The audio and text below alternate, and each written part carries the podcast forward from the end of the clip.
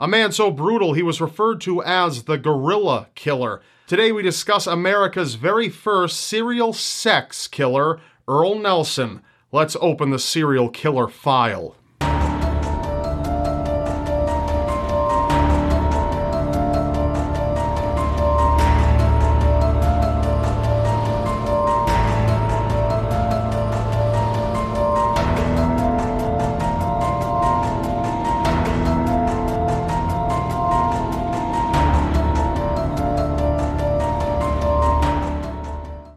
In San Francisco, California in 1897, Earle Leonard Nelson had anything but an easy upbringing.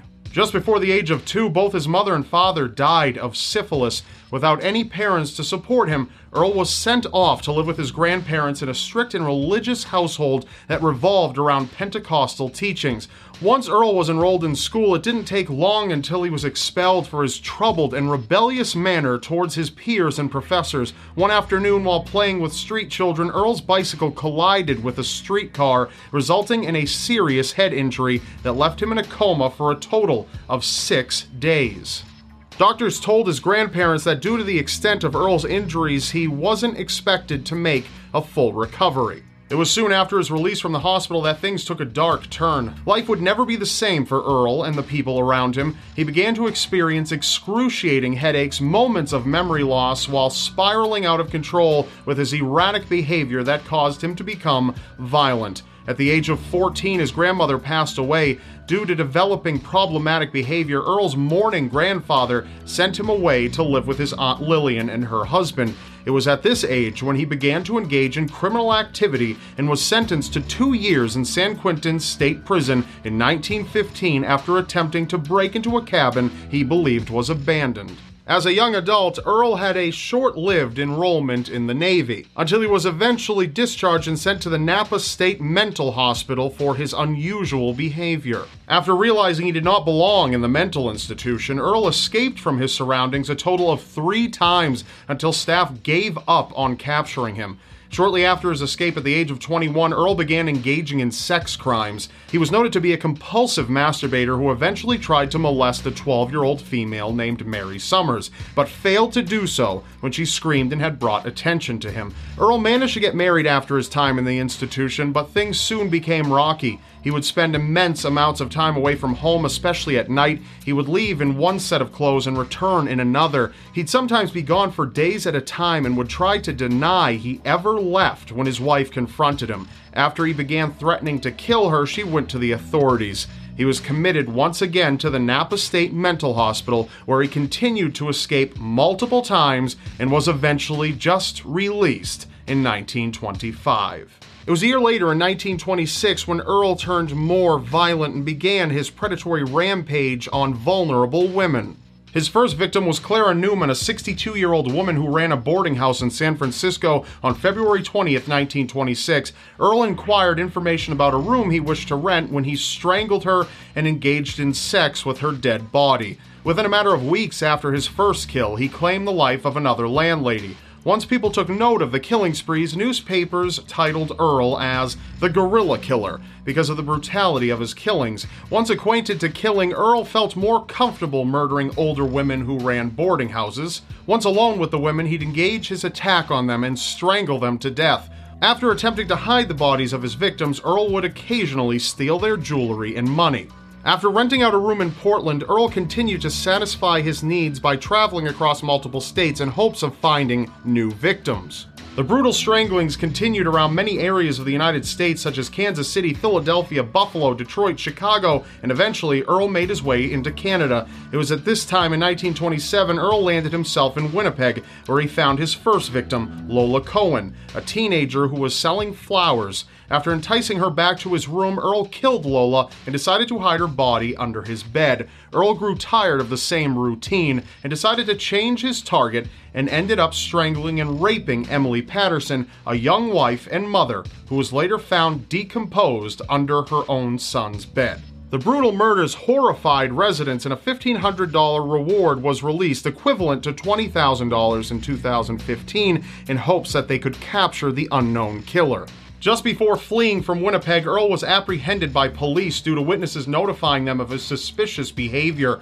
He claimed his innocence by preaching himself as a religious man named Virgil Wilson. His deceiving manner caused the guards to leave him by himself, which allowed him to escape out of the jail, but he was recaptured the very next day. Just before Earle's trial on November 1, 1927, in Manitoba, multiple witnesses from the United States came forward providing testimony against Earle for his previous murders. Evidence began piling up, from witness accounts to clothing left at the scenes of the killings. Earle's lawyer attempted to portray Earle as an innocent man suffering from a mental condition who couldn't have been responsible for the estimated 22 killings. However, Earle had foolishly spoken with a constable days before his trial and confided in him, asking if he should plead insanity. The constable took the stand and testified regarding this. With this in hand, among all the other evidence, the jury had found Earle Nelson guilty for all murders he had been convicted of and he was sentenced to death on November 4th, 1927.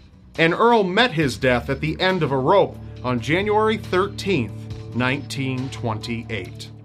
Just about everyone who hears the name Bigfoot thinks of the legendary beast of the forest, but the true monster is much darker. This episode required a lot of research and deep diving through not only the internet but old newspaper archives, and yet there was much that wasn't clear and still remains a mystery. One that I couldn't help but bring to you. Allow me to introduce myself. I'm Rob Gavigan, and I'm the one who's going to be guiding you down the dark path to the unknown and unsolved. Now let's begin.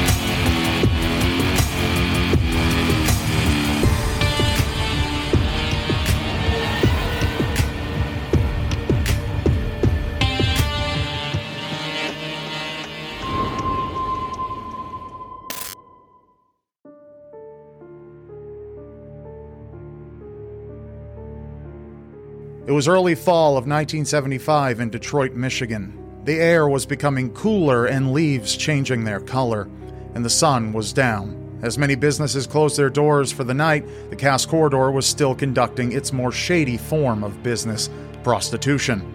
Cass Corridor was what locals called the neighborhoods that resided in the west end of Midtown Detroit it was an area known well, especially by law enforcement in the 1970s, for its unscrupulous nature and dimly lit street corners.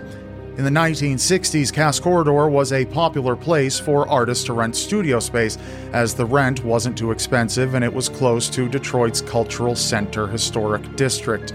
But when the 1970s arrived, the landscape began to change. All manners of crime swept into Cass Corridor as some of Detroit's most impoverished citizens called it home. Conventional jobs weren't exactly popular with many of these individuals who instead adopted criminal lifestyles to survive.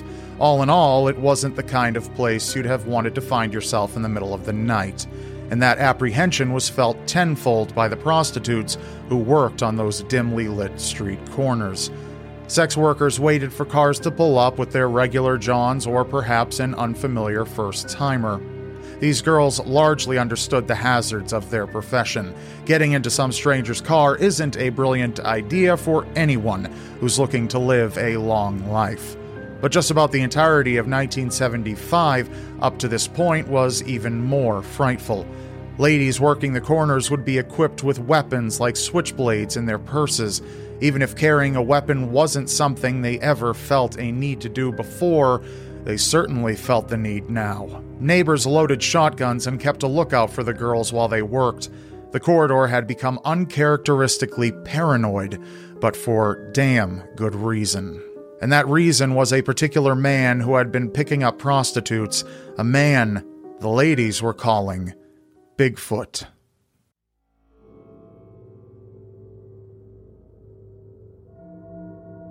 It's believed to have begun in February of 1975.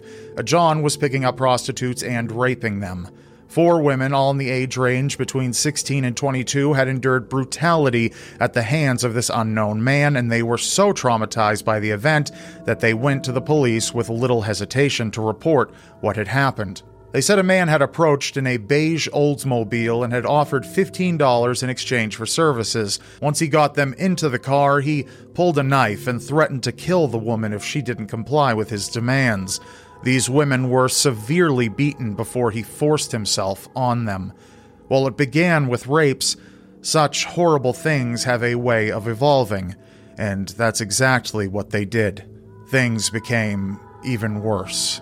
Witnesses were able to give police a description of the offender, a very large black man, muscular, likely in his early to mid 30s. One aspect of the description stood out to the authorities, however, this unidentified man was said to have unnaturally large hands and feet, which gave him an even more menacing appearance. Through speaking with more individuals and as their investigation progressed, authorities came to believe that Bigfoot suffered from acromegaly, a disorder where excess growth hormone production in the body causes parts of the body to grow in excess. This is most often seen impacting the hands and feet, but can also present in other ways, such as facial deformities. From the description, authorities came up with a composite sketch that was put out into the local newspaper, telling anyone who believed they saw the killer to report to the police right away. Months began to drift by, and many nights came and went in the corridor, most of them about as eventful as any average night. Still, there lingered a fear in the air as the perpetrator had yet to be caught, and many sex workers could only wonder when he was going to assault his next target, or if maybe, hopefully, he had retired from his night prowling ways. But they didn't realize, especially in 1975, when these kinds of things weren't as widely known as they are today, that the assaults not only weren't over, but things were just starting to ramp up. These periods of peace where things seemed to be mostly normal were cool down periods. And we know what kinds of dangerous individuals have cool down periods, don't we? Then came April of 1975.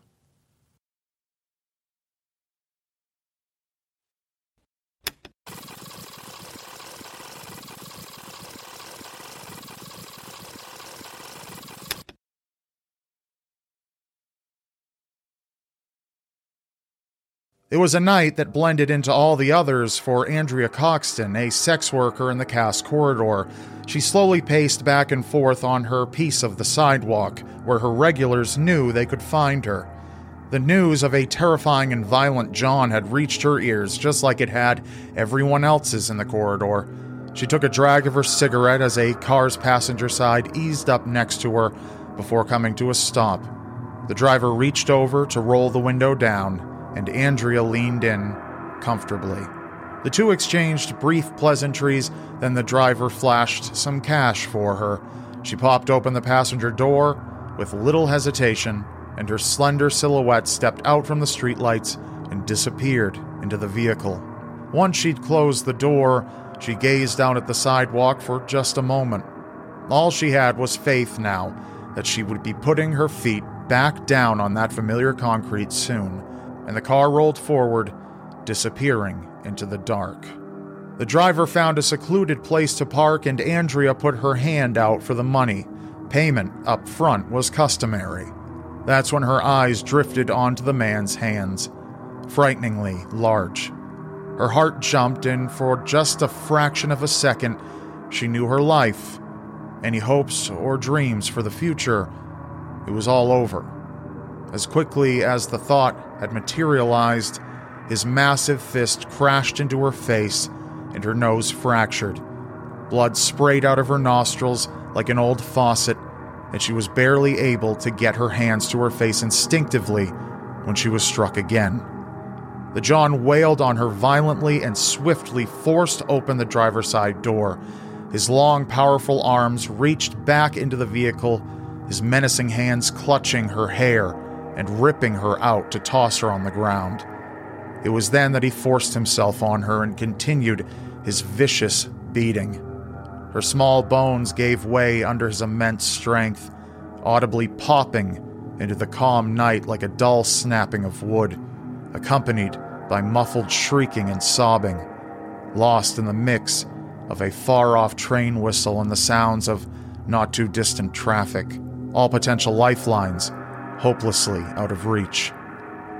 After a few more minutes, Andrea's voice was gone. She'd likely known exactly what horrific fate awaited her the very moment she realized something was wrong, because Andrea wasn't the first to meet this grim and tragic end.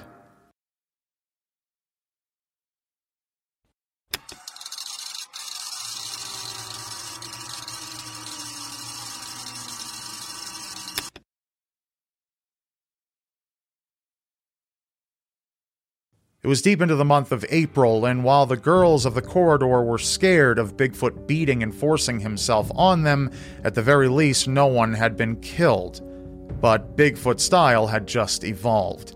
He had grown more confident. Now he had a grasp on law enforcement's capabilities, or perhaps willingness, to apprehend him, and either way, they were found wanting. The assaults weren't scratching that itch for him anymore, so he shifted into his full predatory potential. Without any helpful rhythm, pattern, or routine when he hunted for victims, it was impossible to predict when Bigfoot would prowl the corridor in his beige Oldsmobile. No one knew he was coming. Despite the paranoia that had swept through the corridor, pimps demanded their girls go out and earn. But the pimps of the area were also furious over Bigfoot's presence because a number of the girls were so frightened and on edge, and that was impacting business but they were never as on edge as when the first girl's body was found on the 24th of April in that fateful year of 1975. Her body bore all the hallmarks that the four original girls who had been assaulted said were inflicted on them, but obviously with one major difference in the conclusion. The man who committed these heinous crimes was no longer satisfied by the assaults and now had strangled a woman to death her throat crushed and deeply bruised by the force of his abnormally large hands. Nights would pass by, Bigfoot would cool down, but then suddenly his urges would flare back up with a vengeance, and down the corridor he went, looking for the next girl, always between the ages of 16 and 22.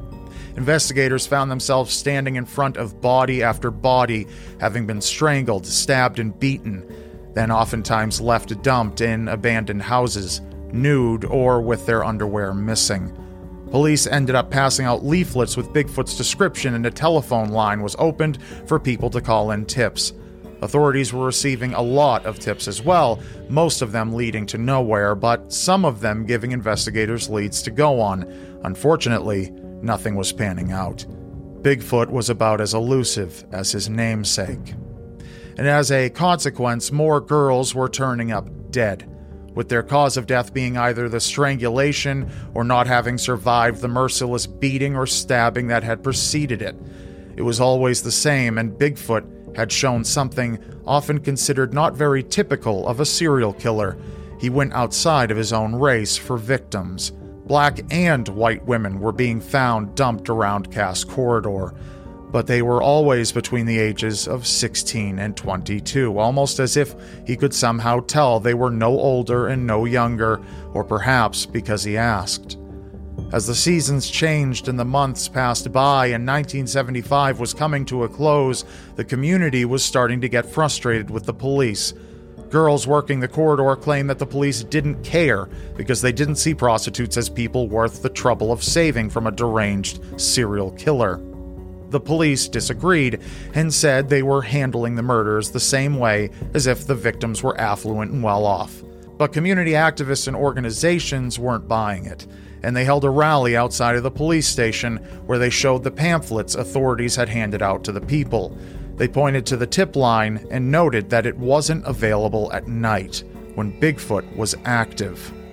When January of 1976 came, however, a tall, muscular black man with large hands and feet was arrested while trying to rape a woman in River Rouge, just a 14 minute drive from Cass Corridor. He was eventually charged with rape and armed robbery, and that was when he became the prime suspect of the Bigfoot murders.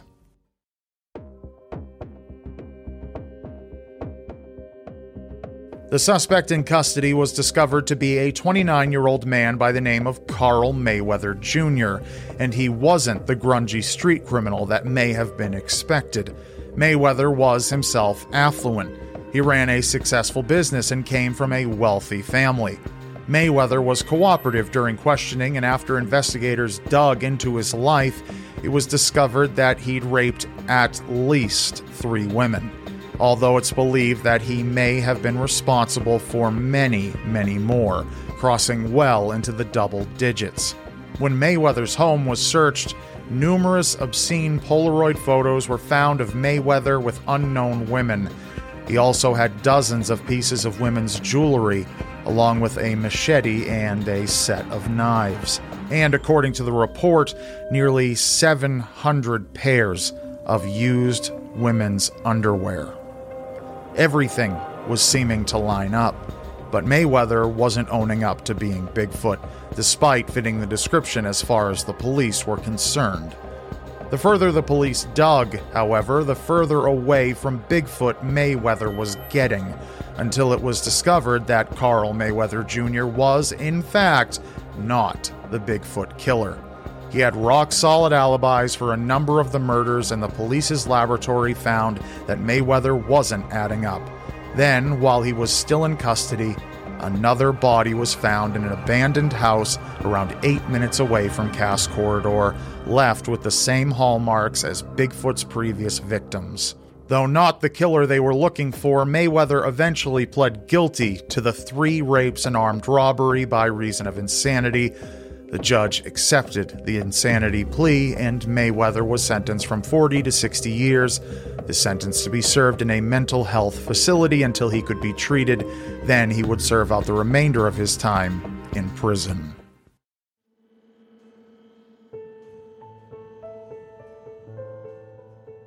All in all, it's believed around eight women were killed by the one known as Bigfoot. Some sources claim different numbers, but it's possible that the actual number is higher than anyone knows. As for the victims, not even they have been entirely identified. Only a few names were ever released, while others were never found out by anyone, and anyone who cared for them outside of that life in the corridor. They wouldn't have known what had happened to them. The Bigfoot killer has never been identified. Whether it was due to limitations in investigation at the time, or perhaps the police weren't too overly concerned with some sex workers turning up dead, or a combination of a few factors, the case went cold. And like the victim's screams at the crushing hands of their peril, the hopes of catching this killer have been all but lost to obscurity. Thank you for listening. Be sure to follow the Seriously Strange podcast so you don't miss what we've got in store for you. Watch the shadows and stay alive out there.